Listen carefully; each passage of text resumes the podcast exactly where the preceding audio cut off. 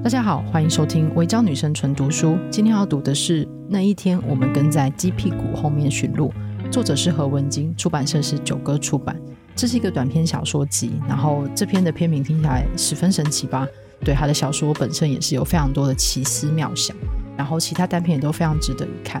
那我今天要读的就是这个同名的短篇，叫做那一天我们跟在鸡屁股后面寻路。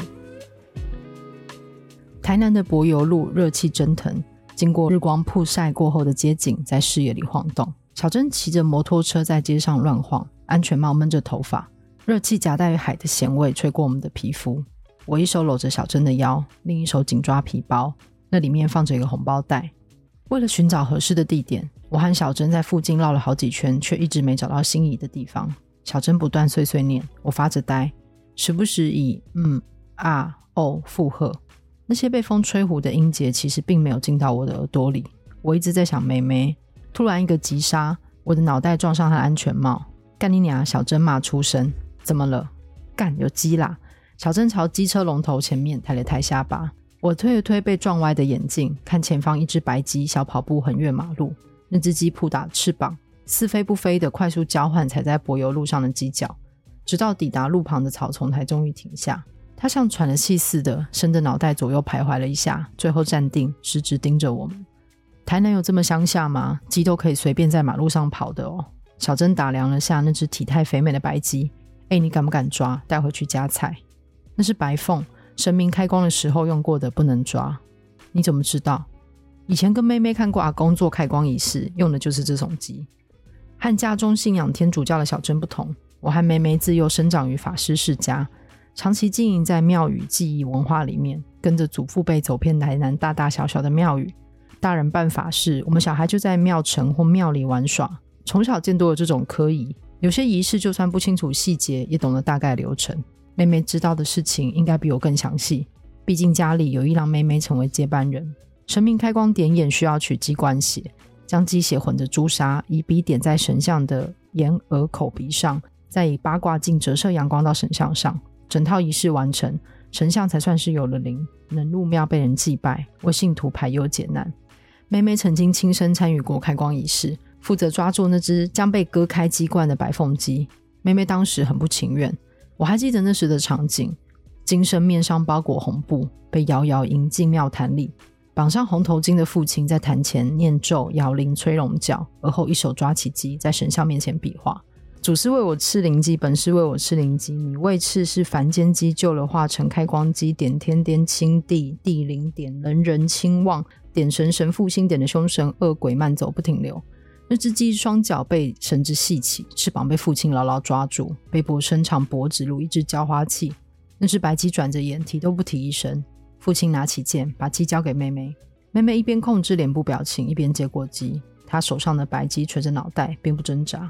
直到父亲以剑刃划开鸡冠，他才凄惨地啼叫起来，扑动翅膀欲挣脱肉身的痛与桎梏。妹妹险些没抓住挣扎的白凤鸡，父亲也明手快地制住她的脖颈，鸡血路跌。父亲以眼神示意妹妹把鸡带走。仪式结束后，妹妹边哭边把白凤鸡脚上的绳子解开。走吧，走吧，不痛了，你自由了，她说。这些被割过的鸡怎么办？神明用过的鸡不能养，不能吃，只能放生，让他们自己去流浪。然后有些鸡流浪，流浪者就不见了。我在心里暗暗补充，就像妹妹一样。那只白鸡歪了歪头，看了我们一回，随后对我们失去兴趣，扭过肥胖的身躯，踮着屁股走了。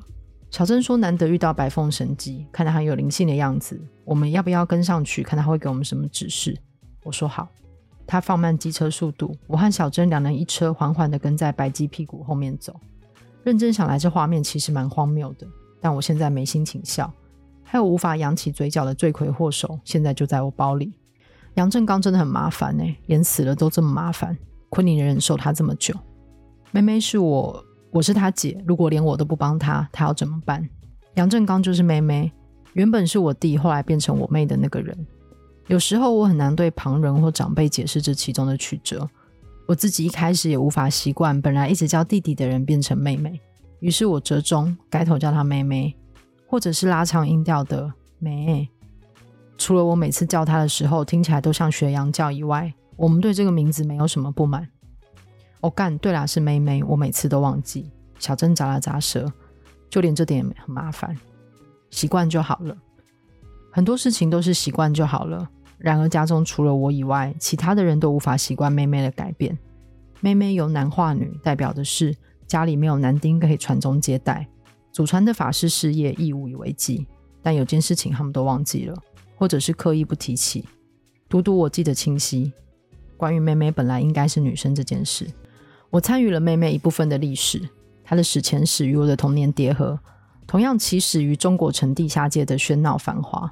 彼时中国城尚会没落，青年男女在此地吃食、购物、恋爱，音响喇叭播放最新的流行曲，店家橱窗展示时尚潮流趋势，墙面上贴着台港日欧美明星的海报，商场里混杂着各式气味，食物、汗水与香氛杂糅成一条恒河水，人生往复如舟，行进间沾染满身俗世尘味。地下街里人潮来往，母亲紧牵着我的手，绕过满街商客，拐进一家命理馆。那家命理馆燃着味道诡异的熏香，面对走到了橱窗贴满命理师的个人宣传海报，算命、改命、掌握未来。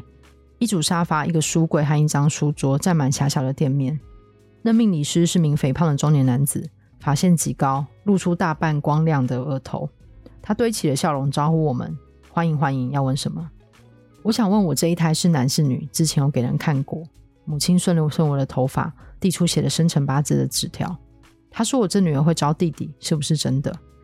男人看了眼母亲有算平坦的小腹，说：哦，我看看，没有呢。你这个命盘命理里面说你注定会生2个女儿耶。啊，男生要再看看啦，好像有，又好像没有。所以到底是有还是没有？很难说耶。你这个很奇怪，我第一次看到呢。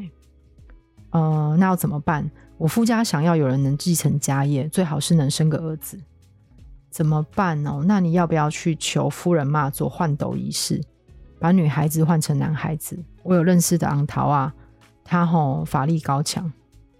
不用了，母亲打断他，收回那张生辰纸。我公公就是做法事的。我坐在摇摇车里舔着鸡蛋冰，看母亲拿着手机与另一端的友人聊天。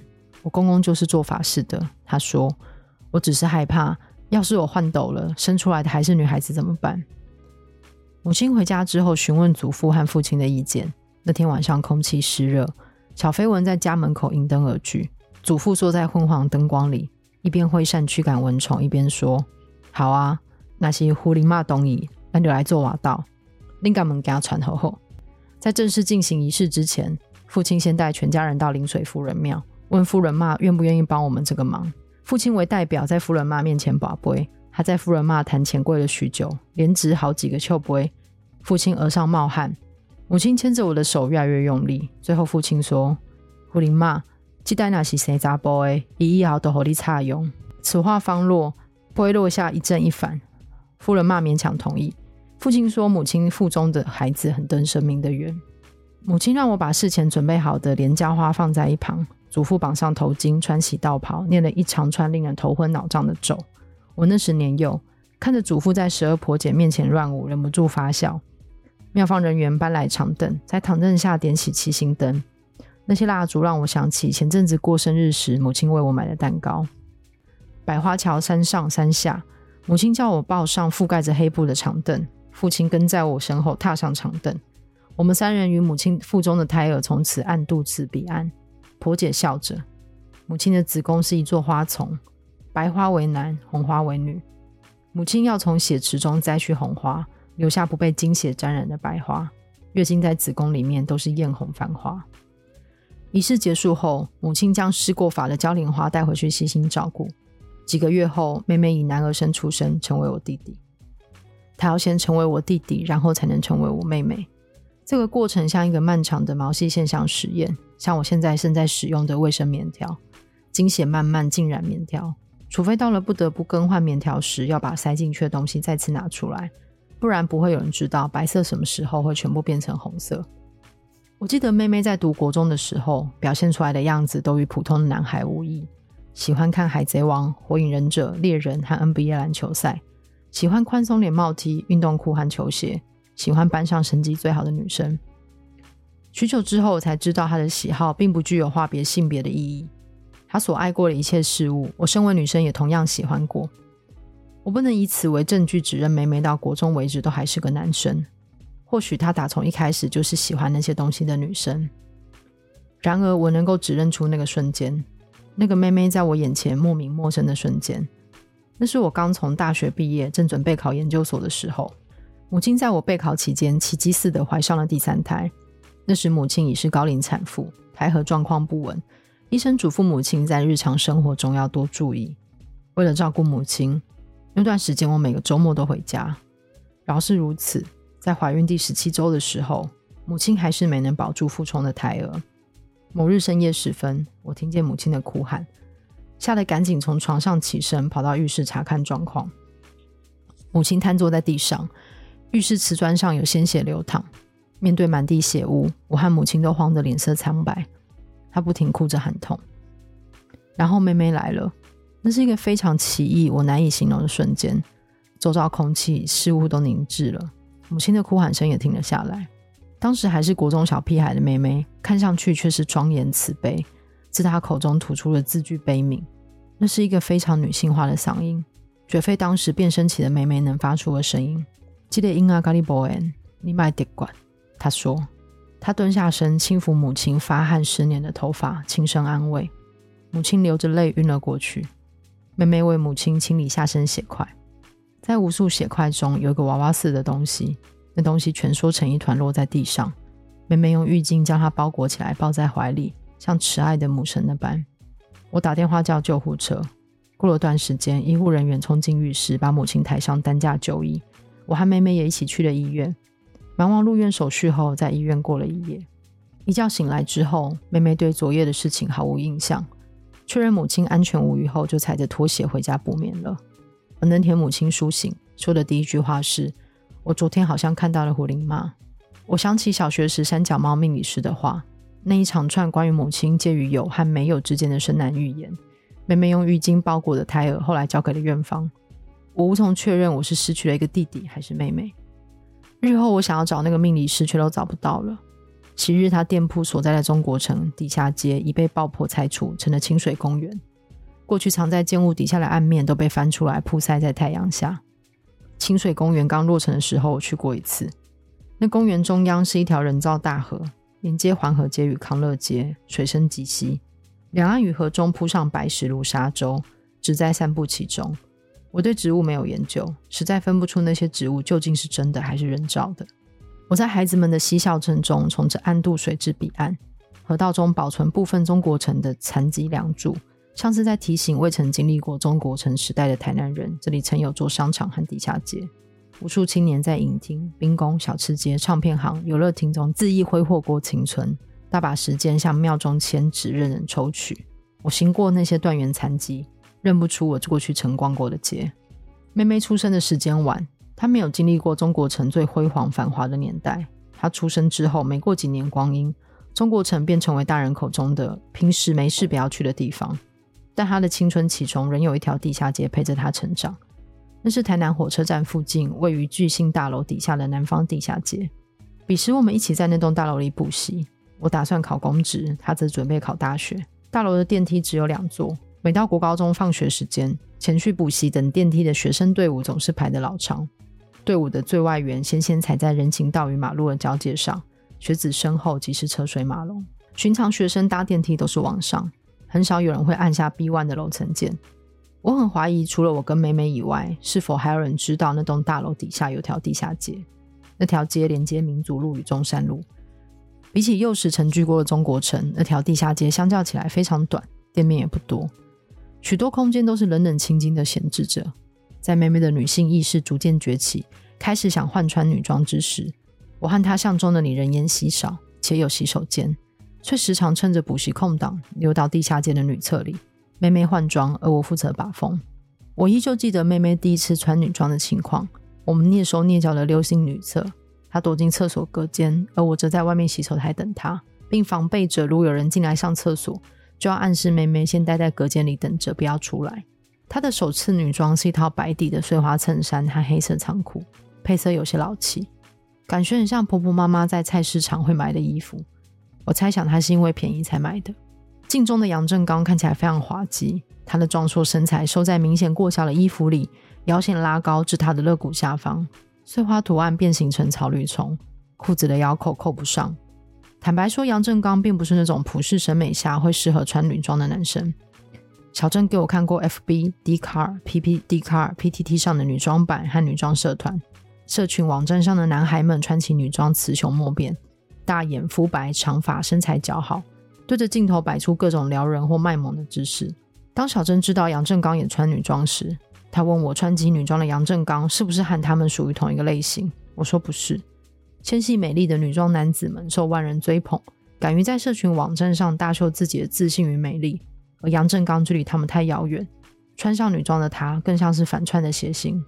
高中的第一次穿女装的杨振刚站在女厕洗手台前，盯着镜中的自己许久。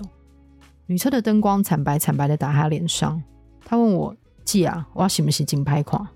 没啦，你只是没化妆而已，化妆就会变很美啊。那个当下我很想哭，日后每次想起这件事，想起他曾哭丧着脸问我那句姐啊，我是不是很歹看，我都会鼻酸。即便之后他去做了变性手术，拥有一具比较适合穿女装和化妆的身体，我还是会不断回想起他在地下街厕所的那一日。千禧年后的我们各自经历人生的重大决定，我考上公务员，出了社会，结婚离婚，然后交了一个比我小的女朋友。他则考上成大读技、当兵、念研究所，以及决定动变性手术。我们都让母亲承受不小的冲击，因为家中事业无人继承的缘故，母亲哭了许久，父亲好几年都不愿意和我们说话。最令我压抑的是祖父的反应。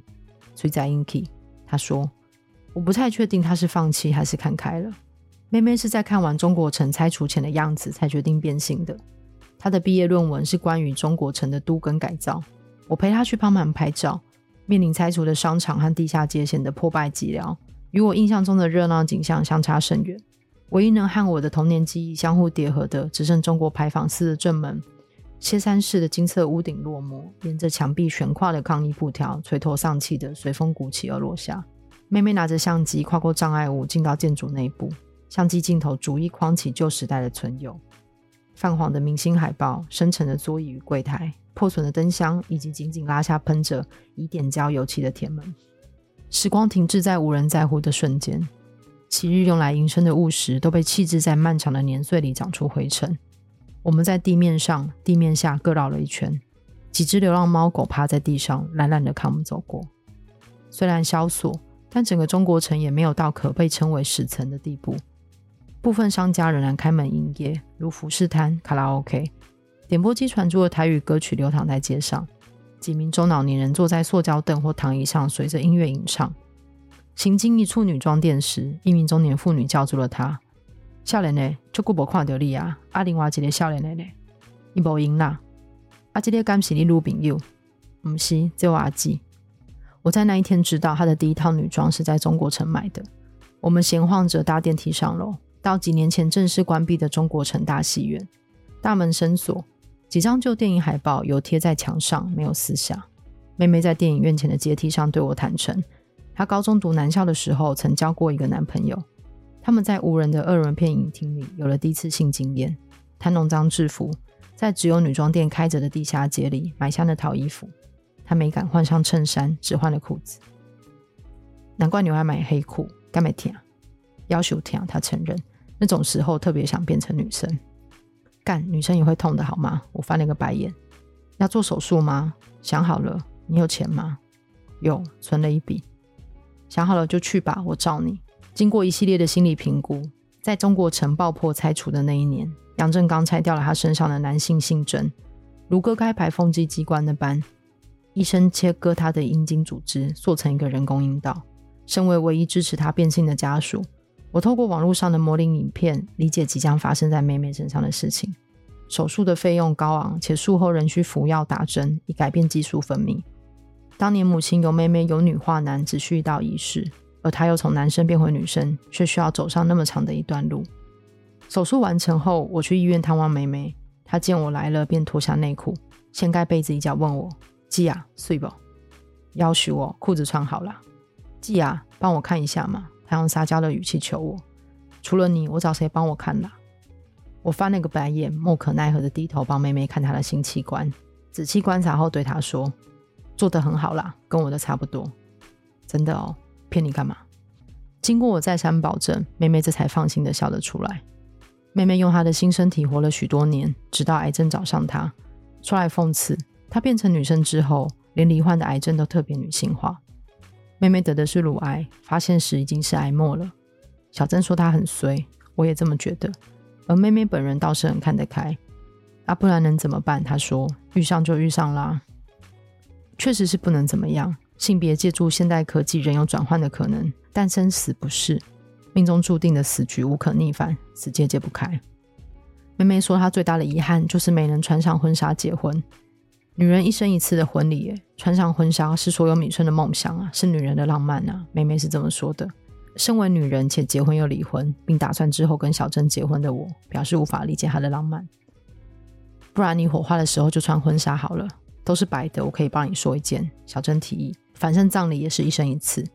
干，妹妹正要丢出病床的枕头，想了想之后又收回了手。你说的好像也有道理。在一旁的我突然有些庆幸，家里人基本上都与我们断绝关系了，不然妹妹的丧礼肯定不能以这么疯狂的方式举行。但是你没有结婚对象，我提醒她。哦，对耶，她蛮不在乎的，耸耸肩。那等我死后，你们再帮我鸣一个，不然我死后没人拜我。妹妹交代后事的态度像是在安排婚礼大小事宜，小珍负责婚纱的制作，我从旁帮忙。随着化疗疗程逐渐拉长，妹妹的头发掉了许多，身材也逐渐消瘦，以前不管怎么尝试都穿不下的衣服，现在穿着都显大。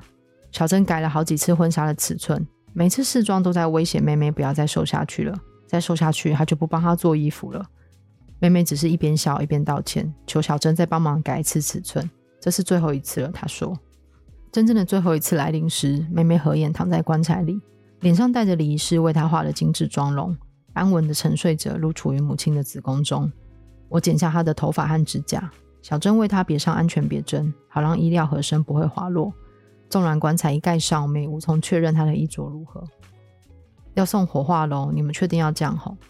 殡葬业者显然是第一次处理穿婚纱的尸体，再三向我们确认。我们不断的回答是，对，我们确定，就是这样。妹妹被送进烈火之中，终成骨灰一坛，再也看不出男女之分。我和小珍间将她放进灵骨塔，接着选在今天要帮她找冥婚对象。在今天之前，我一度犹豫要帮她找新郎还是新娘。妹妹生前是双性恋，有过男朋友也交过女朋友，每次恋情都意外短暂。最终是小珍觉得杨正刚现在是女生，应该是要找富家才对吧？于是我们带着装有纸钱、现金以及她的头发和指甲的红包袋上路，骑着机车到处寻找合适的地点。路途中遇上一只白凤鸡，现在正期待神明鸡能给我们一点指示。那只鸡走过待开发的土地，走过大马路，走过运河旁的人行道，走过几座桥，最终在某一处停了下来。它扑打翅膀飞上红棕色的栏杆，我第一次见过有鸡可以飞那么高的。居高临下的看着柏油路上的我们，接着转了个方向，对着我们撅起屁股拉了坨屎。鸡屎落在运河旁的人行道上，对面隔着一条马路就是清水公园末端。妈妈，你看，爸爸前面有鸡鸡耶！一个小女孩天真无邪的指着栏杆上的白凤鸡大喊着，而女孩的双亲表情尴尬，牵着女儿走远。神明用过了鸡指示了，看来就是这里了。小珍熄火路边停车，指着那坨鸡屎说：“去放红包啦，快点！”这地点不好吧？清水公园附近都是小孩跟家长，不然就是情侣在约会。一般来说，怎么看都不是适合找结婚对象的地方啊！不是啊，按你家的杨正刚是一般的结婚对象你。小珍瞪着眼反驳，不是说好跟着鸡走？神明冥冥之中有注定啦，就是这边了，赶快放啦吼！你看鸡在看我们了。白凤鸡不知何时又转了回来，偏着小脑袋瓜看我们，似乎不明白我们这两个愚蠢的人类怎么还不把事情办一办。好啦，我妥协，从机车后座上下来，将红包袋放在人行道上，与鸡屎保持了一点距离。附近风大，我正想着要不要找块石头把它压住，一阵风好巧不巧刮过，将红包袋吹进了运河中。目睹这一幕的小珍和我同时骂了一声 shit， 冲到栏杆旁看那一抹红逐渐沉没在金光闪闪的水面上。白凤鸡鄙夷的发出咕咕声。干，怎么办？我问小珍。没怎么办啊，不然你要下去捞哦。小珍摊手摆烂是在安慰我，这就说明杨振刚没有结婚的缘分吧，不然就是他想开了，觉得不结婚也很好。你就这样想好了。在我看着水面发愁时，白凤姬跳下栏杆，踏上人行道，慢悠悠的摇着屁股走了，向着夕阳缓缓消失在远方。好，这就是今天的违章女生纯读书，就是我非常喜欢这个小说推进跟展开情节的方式。那如果你喜欢的话，也欢迎买这个短篇小说回去看哦。那违章女生纯读书，我们下次见，拜拜。